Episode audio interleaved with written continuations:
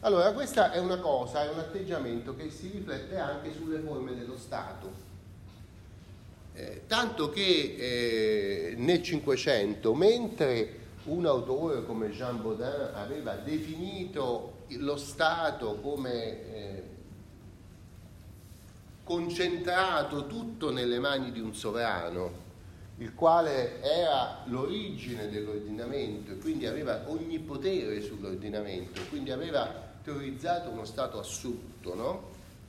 Però nello stesso tempo eh, questo spirito un po' di critica nei confronti dell'autorità aveva portato a sviluppare altri tipi di dottrine che invece eh, tendevano a mettere in crisi questo assolutismo. Ieri abbiamo anche accennato al problema, che è un problema anche attuale, del rapporto fra potere e diritto, come l'aveva descritto nel, al, nella prima metà del Novecento il costituzionalista tedesco Carl Schmitt. No? Abbiamo visto la definizione. Il sovrano che cos'è?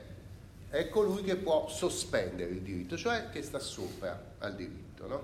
Questo è un problema molto, molto vivo nella, quando lo Stato moderno si è liberato dei controlli, abbiamo visto, delle istituzioni universali, sia dell'impero sia della Chiesa, no? e quindi diventa un po' come nella sfera individuale l'individuo è padrone di se stesso e tende a dominare le sue cose e ad essere autore delle proprie sorti attraverso la propria volontà, abbiamo visto ieri, no? L'individuo è un individuo diverso da prima, perché è un individuo sopra il quale non c'è niente se non Dio. Abbiamo visto l'individuo protestante in particolare, no? Però poi anche l'individuo cattolico controriformato, sì, ha una forte influenza della Chiesa e tutto, però è anche lui un individuo che nel campo del diritto agisce in un modo molto più ampio rispetto agli individui medievali che stavano tutti un po' chiusi all'interno delle loro corporazioni, controllati, non avevano tutto questo spazio, no? Va bene? Quindi lo sviluppo di proprietà e contratto nel diritto privato manifestano questa eh, che è stata chiamata la centralità dell'uomo nell'umanesimo, insomma che l'individuo è sovrano della sua sfera d'azione, cioè delle sue cose e delle obbligazioni che può costituire con la sua volontà. Va bene? Mm? Allora, questa stessa eh, esaltazione di, di autonomia avviene nella precisazione degli elementi costituzionali di uno Stato. Cioè lo Stato è il più importante centro di potere e la volontà dello Stato, che per Baudin coincide con la volontà del re, può raggiungere tutti gli effetti che può raggiungere. Questa è la descrizione di quello che si chiama assolutismo. No? Ora, da che cosa è temperato questo potere? Questo potere di fare il diritto e dunque anche di sospenderlo, no? È temperato da due elementi fondamentali che vengono tutti e due dalla tradizione medievale, ma che anche in questo caso sono trasfigurati nella uh, situazione moderna. Mm? Questi due elementi sono da una parte la presenza di assemblee rappresentative del popolo, di cui abbiamo già parlato, che si chiamano parlamenti. Sono diversi fra di loro e hanno funzioni diverse e composizioni diverse nei vari stati d'Europa, però esistono dappertutto. Ci sono sempre assemblee rappresentative. Queste assemblee riprendono in gran parte il modello ecclesiastico.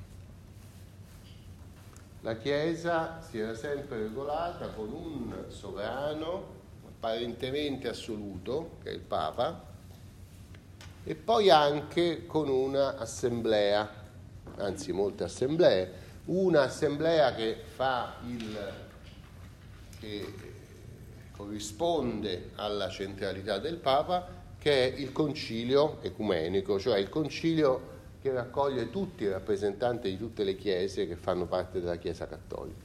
No?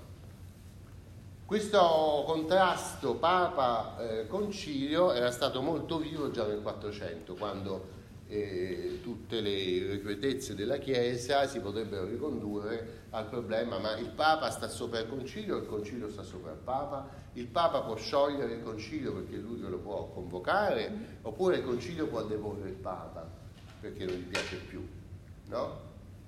Quindi c'è questo problema sempre di due rappresentanti del potere. Uno è un rappresentante direttamente investito da Dio, l'altro è un rappresentante che è investito dal popolo perché rappresenta tutta la comunità delle persone, ma poiché il popolo anche è investito da Dio, è voluto da Dio, il popolo è di Dio, nasce perché si eh, rivolge a Dio, no?